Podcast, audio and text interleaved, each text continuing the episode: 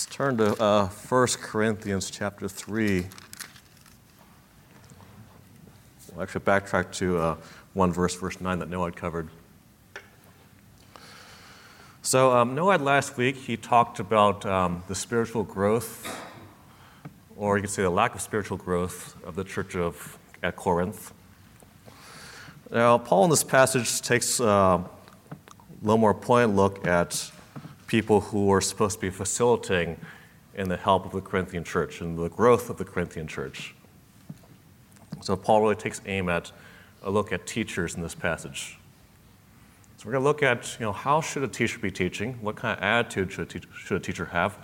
How should we view teachers of the word?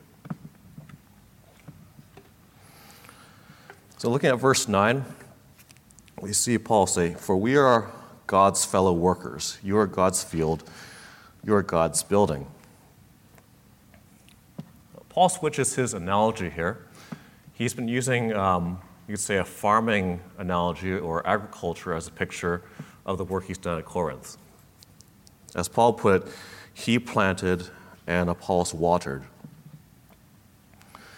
Uh, Paul, in this verse, he changes his metaphor to construction.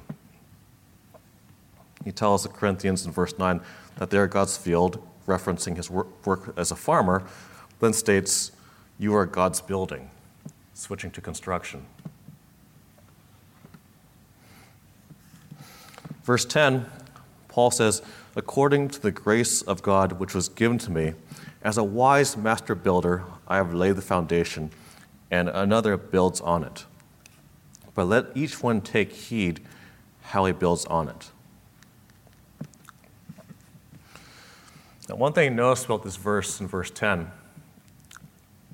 Paul, you could say he was the very first, uh, he was the first person who founded the Corinthian church. He was the first teacher there. But he's very humble in his in talking about his work there. He takes no glory in being the person who planted the Corinthian church. He states that his ministry was according to, to the grace of God given to him.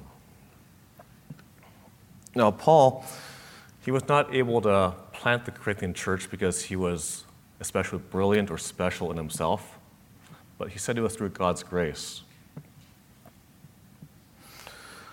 God showed favor to Paul, using him and working through him to plant the Corinthian church. And it's really a good application for our lives, too. Now, Paul could have easily become proud of himself with the work he had done at Corinth. I don't think many of us could say in this room that we planted a church. But Paul, he humbly gives the Lord credit. He doesn't glory in himself, he doesn't let it get to his head.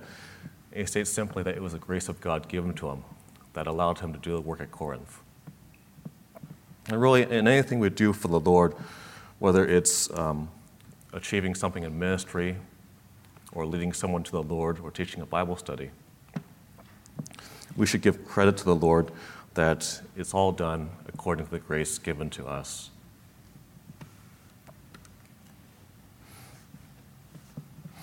In this verse, Paul he likens himself to a master builder, or if we want to put it in modern terms, he's like the architect who's building a building.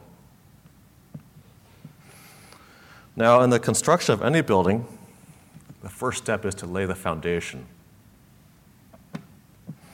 Paul laying the foundation corresponds to him sharing the gospel with the Corinthians and sharing basic doctrine with them.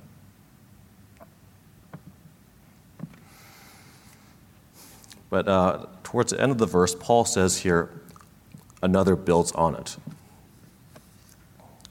So, um, who's Paul talking about when he's saying this um, person who is another. This refers to peop- other people who were teaching at the Corinthian church. Paul had, laid the, Paul had laid the initial foundation, but other people were now helping build the church at Corinth by also teaching there. Or they were supposed to be helping. Because it doesn't look like that all the teaching was help for good at, in Corinth at the time.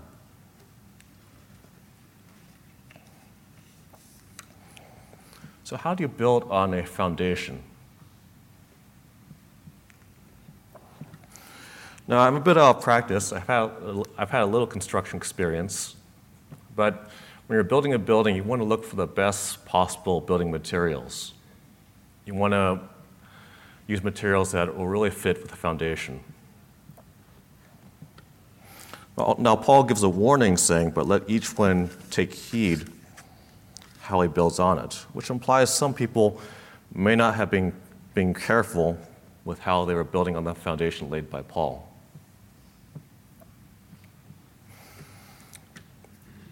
Verse 11, Paul says, For no other foundation can anyone lay than that which is laid, which is Jesus Christ. Now, Paul makes it very clear, if he wasn't already, what the foundation is it's Jesus Christ. Now, a church is a group of people, it's not a physical building. But if it were a literal building, all parts of it would be connected to and built on one foundation the Lord Jesus. The church only exists because of the Lord. We're completely dependent on Him for everything. I'm part of the church because I believe the gospel of Christ, that He went to the cross, He died for my sins, was buried, and rose again the third day. Everyone in the church should be basing what they do and what they say on the Lord Jesus' teaching. If anyone teaches in the church, or as Paul is describing, builds on the foundation, any teaching should be in keeping with the Lord Jesus and his teachings. Now, a mistake some of the Corinthians may have been falling into was that they were using teachers like Paul or Apollos as their foundation, basing everything they did or said based on men and not on the Lord Himself.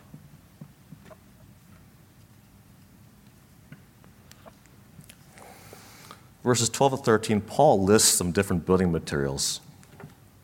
Now, if anyone builds on this foundation with gold, silver, precious stones, wood, hay, straw, each one's work will become clear, for the day will declare it, because it will be revealed by fire and the fire will test each one's work of what sort it is.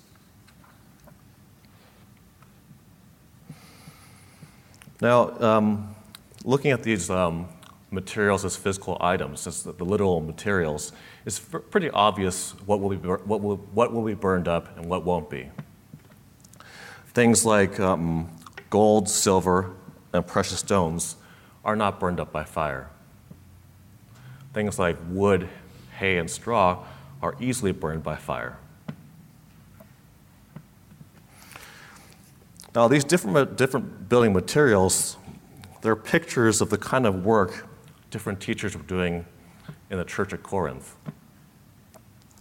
The work of good teachers in Corinth, Paul likens to silver or gold, or things that would not be destroyed by fire. The work of a bad teacher would have been something like hair straw, something that would be easily burned up. And by the way, this whole illustration of a building, it really reveals what should be the role of the teacher in the church. A teacher in the church is, is supposed to help build. If I, want, if I want to be a good teacher, whether it's me preaching a message or leading a Bible study, my goal should be to build. I should be looking to build up the church. I should be looking to help believers grow. I should be looking to help the local body of believers become stronger. If I'm teaching in such a way that I'm teaching because I want to show off my Bible knowledge or put myself on display, I'm teaching contrary to how the Scripture wants me to teach or how God wants me to teach. And at that point, I'm not really building. You could say I'm really building with worthless material.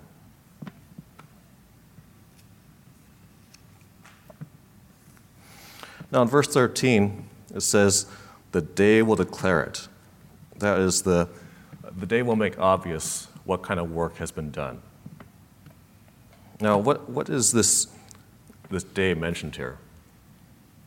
Now, my Bible is actually capitalized. And this day, this day is a day of judgment. Now, this is not the judgment in, in, at the end of the book of Revelation, where people are judged according to their works and cast into the lake of fire. As believers, we don't have to fear that, we, we don't have to fear that judgment. We've been saved from hell for all eternity. But there is still a day of judgment coming for believers. We will be judged by the Lord for all the things we have done in the eternal lifetime He's given us. These verses are still t- are talking about judgment pertaining to teachers of Corinth.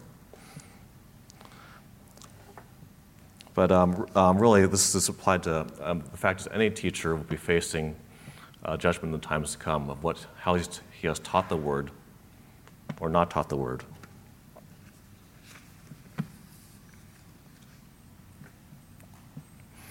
It says the Lord is going to test each teacher's work. Now, it's a very common thing to subject something to a little stress test to see just what's made of. Now, me being a healthcare worker, I'm really frankly most familiar with um, healthcare related stress tests. So, when I do what's called a manual muscle test, I'm trying to test to see how strong someone's muscles are. Now, and I might ask someone to stretch out their arm, and I'll give a little pressure and see if they can take a little resistance. And if a doctor wants to see how well someone's heart's working, they do what's called a cardiac stress test. They might put a patient on a treadmill and see just how well that person's heart responds to a little stress. Now, when it comes to a teacher in the church, the Lord is going to give the teacher's work a stress test and it's going to be done by fire.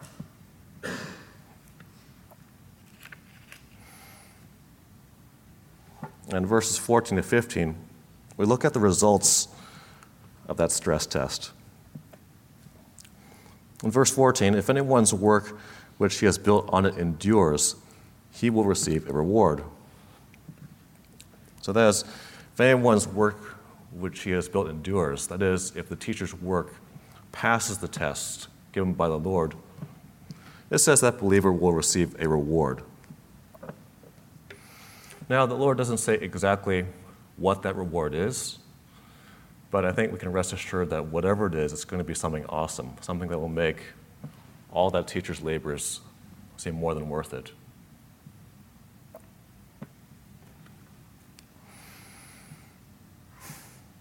When looking at verse 15, if anyone's work is burned, he will suffer loss, but he himself will be saved, yet so as through fire. So, this is a teacher um, whose teaching has not survived the test given by the Lord. And we see this person suffers loss. So, if you're a teacher the, in the church and not teaching properly, it says your work will be burned. You're going to see all the things you worked so hard for just burned up in smoke. Now, the salvation of these teachers is not in question. It says the person will be saved, yet so through a fire.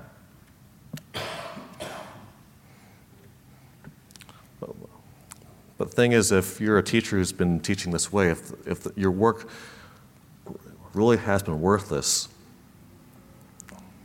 it's going to be a very crushing feeling at the judgment, at the judgment seat of God. It's, it's going to be a very unpleasant experience when you see that all the things you spent so much time and energy on were worthless in the sight of God.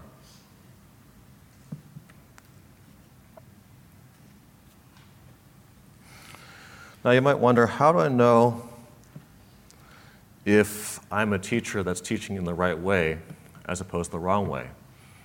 How do I know that I'm teaching in such a way that I know that my works will endure as opposed to being burned up? How to know that I'm building with gold or silver or precious stones as opposed to wood, hair, straw? I think we can see some of it just in this passage. We see later in this passage, Paul talks about some teachers who had the wrong idea about teaching, who were trying to inject worldly wisdom and their own cleverness into teaching the Word of God. If I'm teaching with some bad motives in mind, God will not reward that kind of work. It can be a temptation for someone teaching the Word to use the opportunity to promote, to promote themselves, to show off their own knowledge of the Word. That's the kind of work as a teacher that the Lord has no use for. That's the kind of work that will, that will be burned up. On the other hand, if I'm teaching with godly fear and I'm aiming by my teaching to serve the Lord sincerely and to really look at how I can help the believers and see them blessed, then that's the kind of work that will endure.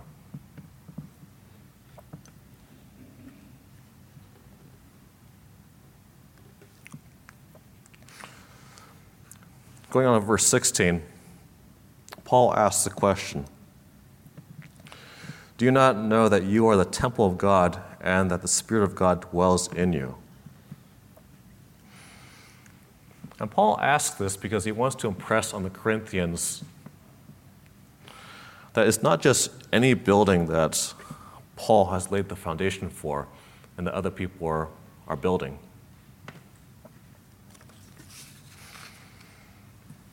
To impress on the Corinthians just how important and how special the building under construction is, Paul reveals that they are the temple of God and the Spirit of God dwells in you. Now, in the Old Testament and before the Lord Jesus came to earth, the temple of God was a literal physical building in Jerusalem. And on its completion, it said that God's glory filled that temple. And we see God angry whenever something is brought into the temple that doesn't belong there, or whenever something is being done in the temple that should not be done. I think we all know the passage where the Lord Jesus was furious when the money changers were in the temple. He drove them out, saying, My house is a house of prayer, but you have made it a den of thieves. So we see with the physical temple, God was very protective of it. But in this present time, the Lord says, we believers, us collectively as the body of Christ, we are the temple of God. Now, if the Lord was protective of the physical temple in Jerusalem, you can bet he's going to be protective of the temple as it now exists as a church. So in verse 17, Paul says, If anyone defiles the temple of God, God will destroy him. How, how does someone defile the temple of God?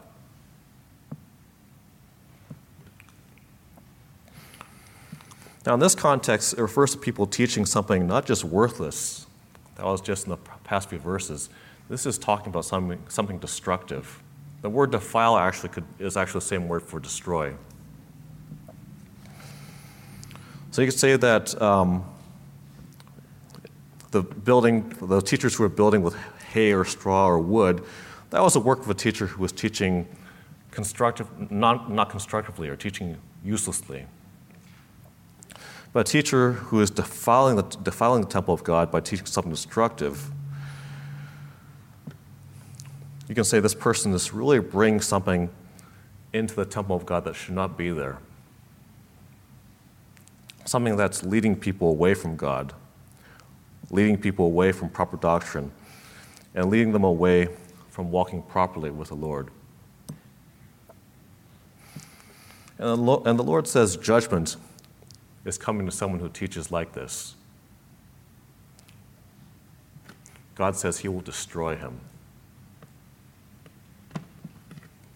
Now, what does this word mean, destroy?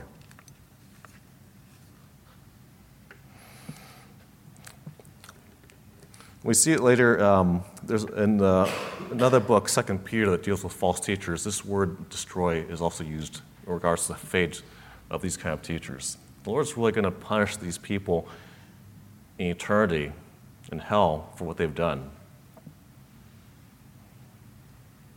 This per- kind of person who is a false teacher who's going to be utterly destroyed in eternity.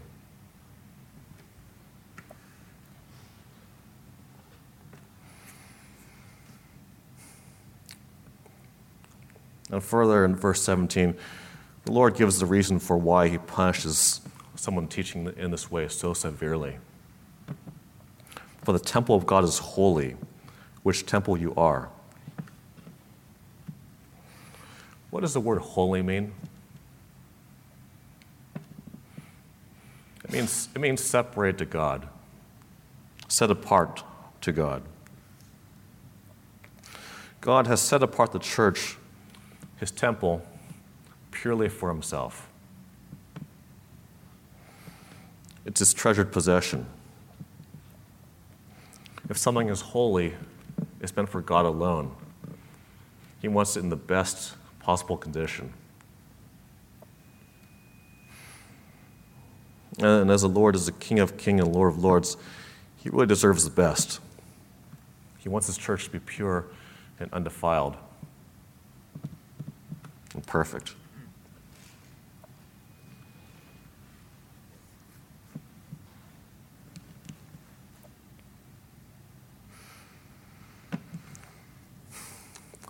Going on to verse 18, Paul says, Let no one deceive himself.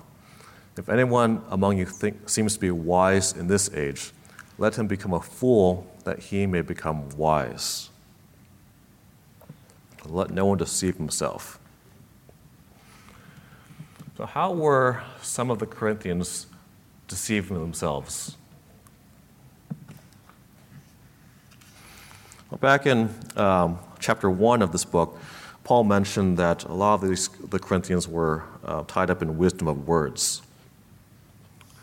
Now, some of the Corinthians thought they were being very good at teaching the Word of God by mixing in worldly wisdom with teaching the Word, perhaps.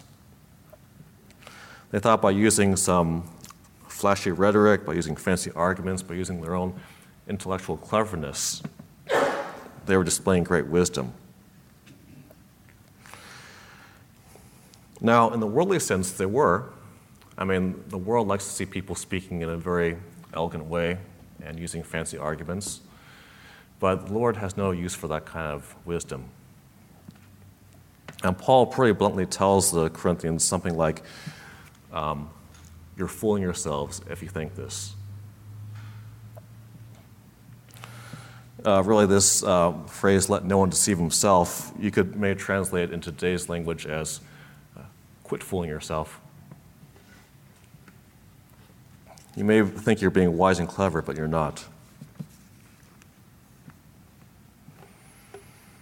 And Paul is actually very uh, biting in his rebuke here. Because he says, you know, they're really not wise at all, people who are thinking like this.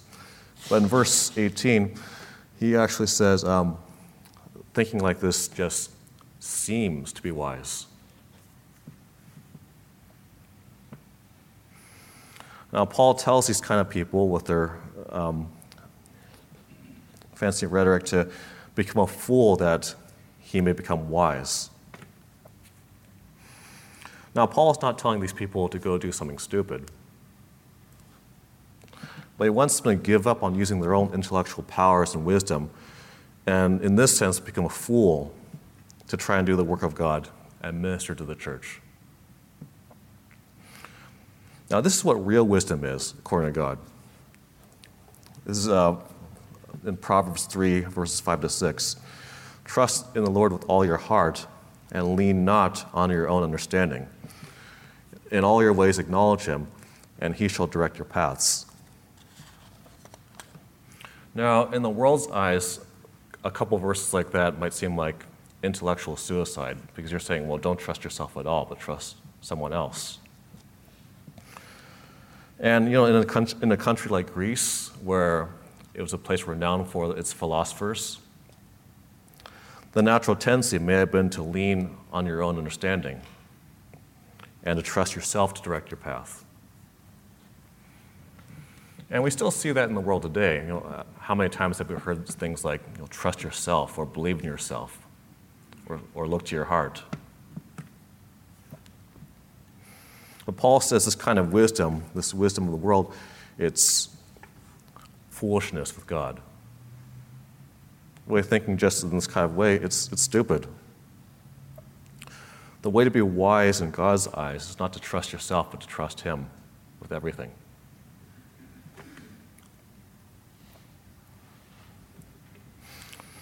And Paul, he has a very stark assessment of worldly wisdom here. He says, For it is written, He catches the wise in their own craftiness. And again, the Lord knows the thoughts of the wise, that they are futile. So the Lord will catch the wise in their own craftiness. Well, this uh, verse here, the Lord says, if you're going to try and be crafty and use your worldly wisdom, to try and advance your own interests, the Lord will bring this down on your own head. It's not going to end well for you. He says the thoughts of the wise are futile or vain. Now, the Greek word futile or vain, it, it literally means void of result. Now, people put a lot of work into worldly wisdom, but the sad thing is it ends up producing absolutely nothing useful, according to Paul. No results, nothing to show for it.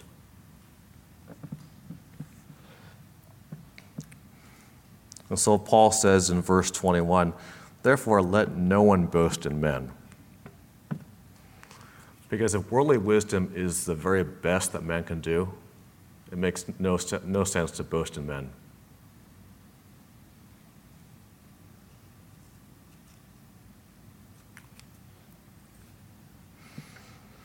And the rest of this passage, Paul gives, I think of it as a kind of spiritual zoom out. Paul's trying to make the Corinthians in these last few verses see the big picture and see why it's really so ridiculous to be divided over particular teachers. Going on in verse 21 For all things are yours, whether Paul or Apollos or Cephas or the world or life or death or things present or things to come, all are yours. And you are Christ's, and Christ is God's. Now, just to review briefly, some people in the Corinthian church were divided over particular teachers. Some people were saying, I am a Paul. Some were saying, I am Apollos. I am of Apollos, or I am of Cephas. Some people were making themselves out to be superior to other believers based on their association with a certain teacher.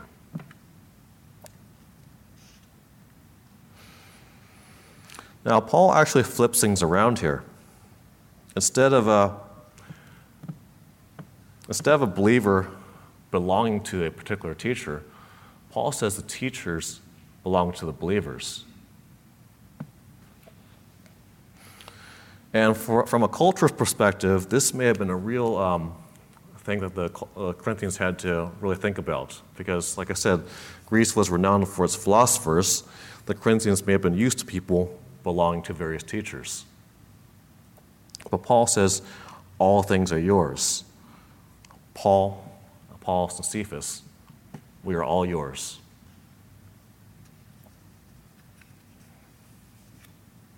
And really, this points again to the proper place and attitude of a teacher. If I'm a teacher of the Word, I'm really being a servant. I should be seeking to serve the Lord, and I should be seeking to serve the saints. I'm really seeking what I can do for the spiritual benefit of my fellow believers. I should not be seeking my own personal benefit. Now, looking back at the passage that Noah had covered last week, Paul calls himself and Apollos ministers. And that word minister, we can sometimes forget, that word minister means servant.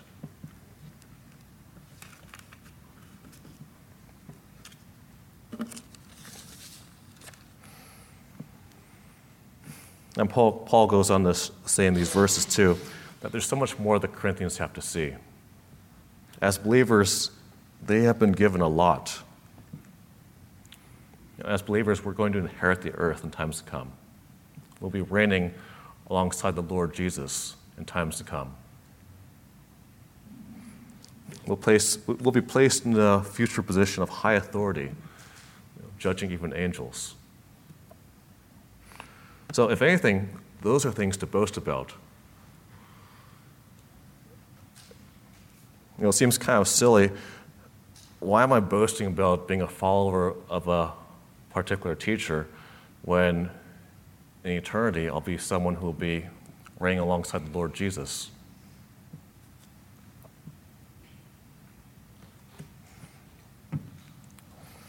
And Paul also addresses the, um, the fourth faction of divisive believers, those who are mentioned in chapter 1 as saying, I am of Christ. Now, just to review, it looked like there are some Corinthians who are saying, um, trying to appear spiritual, saying, I, I'm not a particular follower of any particular teacher. I am of Christ. I don't know about the rest of you, but you guys are probably not following the Lord. Paul, however, uses the collective you here. He's addressing all the Corinthians and saying that all the Corinthians belong to Christ. And by belonging to Christ, they all belong to God. There's no one that should be excluded here.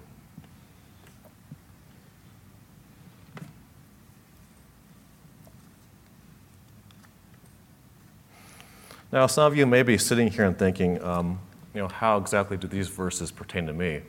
Because um, you know, you might be thinking, I'm not a teacher of the word, and I probably will never be a teacher of the word. So, and I, am in no danger of um, teaching them properly or using worldly wisdom in my teaching because of this. But the fact is, these verses, they're still um, applicable to me, even if I'm not a teacher.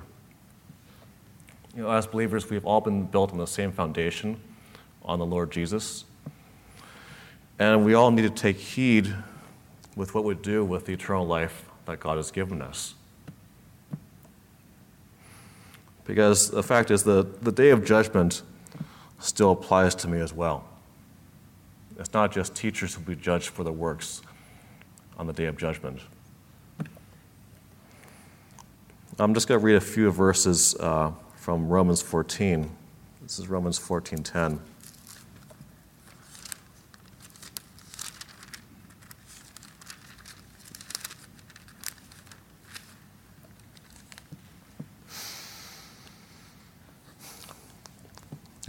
For we shall all stand before the judgment seat of Christ.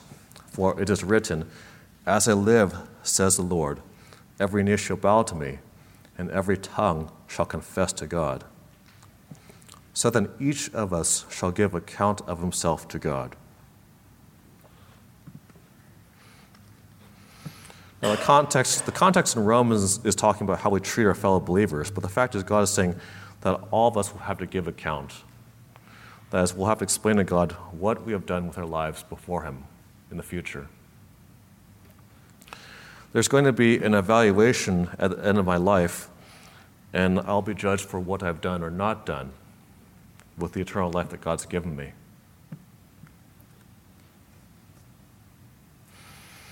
So let me ask myself what kind of things am I doing with the life that the Lord has given me? Am I doing things at this present time that will meet with approval when the Lord judges me? Or will the things I'm engaged in at this present time, my works, will they be burned up at the judgment seat? Because there's plenty of works, you know, we can be very busy with our lives. We can, be, we can do many works with our lives, but not all those works are things that will endure. Now, some things are pretty obviously worthless. Maybe we might be spending some of our time and energy on unprofitable hobbies. Know, people can work very hard at video games. And I'll just hit home to myself. Say I've spent years and years studying a martial art and get a black belt. That sounds like a big accomplishment. But is that something that will withstand the Lord's testing at the judgment? Well, that's something that will be remembered for eternity. I have to say, I don't think so. Let's say if I spend uh, a lot of my time and energy pouring myself into my career, and I'm taking a high position where I get a bunch of degrees behind my name. Is that something that will matter for eternity? No, it won't. Now, the things I mentioned in themselves, there's nothing wrong with them. Everyone needs a break. People need hobbies to help them relax and unwind after work. People need to do well and work in school. People need to be able to provide for themselves. But as I look at what I'm doing with my life, will the things I'm accomplishing withstand the Lord's testing at the day of judgment? So, what kind of things will endure for eternity? Really, whatever things we do for the Lord, whether in sincerely serving Him, that's the kind of work that will withstand the, te- Lord, the Lord's tests. And maybe serving the Lord by teaching the Word, it may be leading a Bible study, maybe sharing the gospel with someone, seeing them saved. It may be taking time to encourage and comfort a fellow believer. It may be taking time to serve a believer in, in their time of need. It may be just doing something simple in serving the saints, whether it's just taking care of the kids or doing small jobs around here for the Lord. Really, anything I do for the Lord and sincerely serving Him, but not myself, that's what will endure.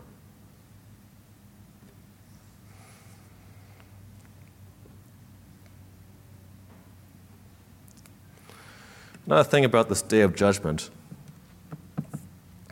sometimes when we know when our evaluation day is, we can procrastinate. I'll have to confess, I think this sometimes myself. For instance, if I'm a student, I might see that my final grade won't be determined until the very end of the semester, and I got a whole 17 weeks to work on things. I might not study as hard as I should be. I may not study as hard as I should be initially. I might let, let things go at first. I might think I have plenty of time to do better on my later homework. Or if I'm at work, I might see that my evaluation by my boss is not really to the very end of the year until December. And when I see myself in January, I think, well, I have plenty of time to shape up in my job. But with the day of judgment of the Lord, uh, the fact is, I don't really know when my evaluation day before the Lord is. It could be any day. And I think if I knew it was coming sooner rather than later, I would have to take a serious look at how I was spending my time and what kind of work I was doing.